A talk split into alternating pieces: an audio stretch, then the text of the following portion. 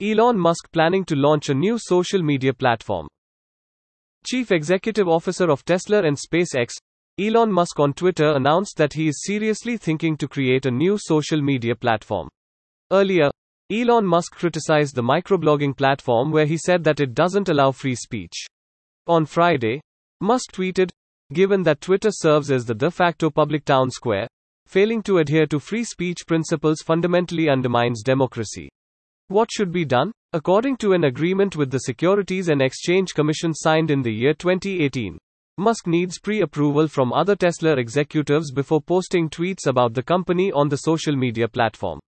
The electric vehicle manufacturer, Tesla, received a subpoena from the SEC after he asked his Twitter followers in November if he should sell a 10% of his stake in the company.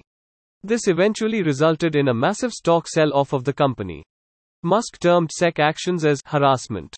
About a week before, an SEC regulator requested a federal judge to allow Musk's tweets to continue to be scrutinized. This podcast ends here. Thank you for staying tuned to our podcast channel. Keep reading, stay safe.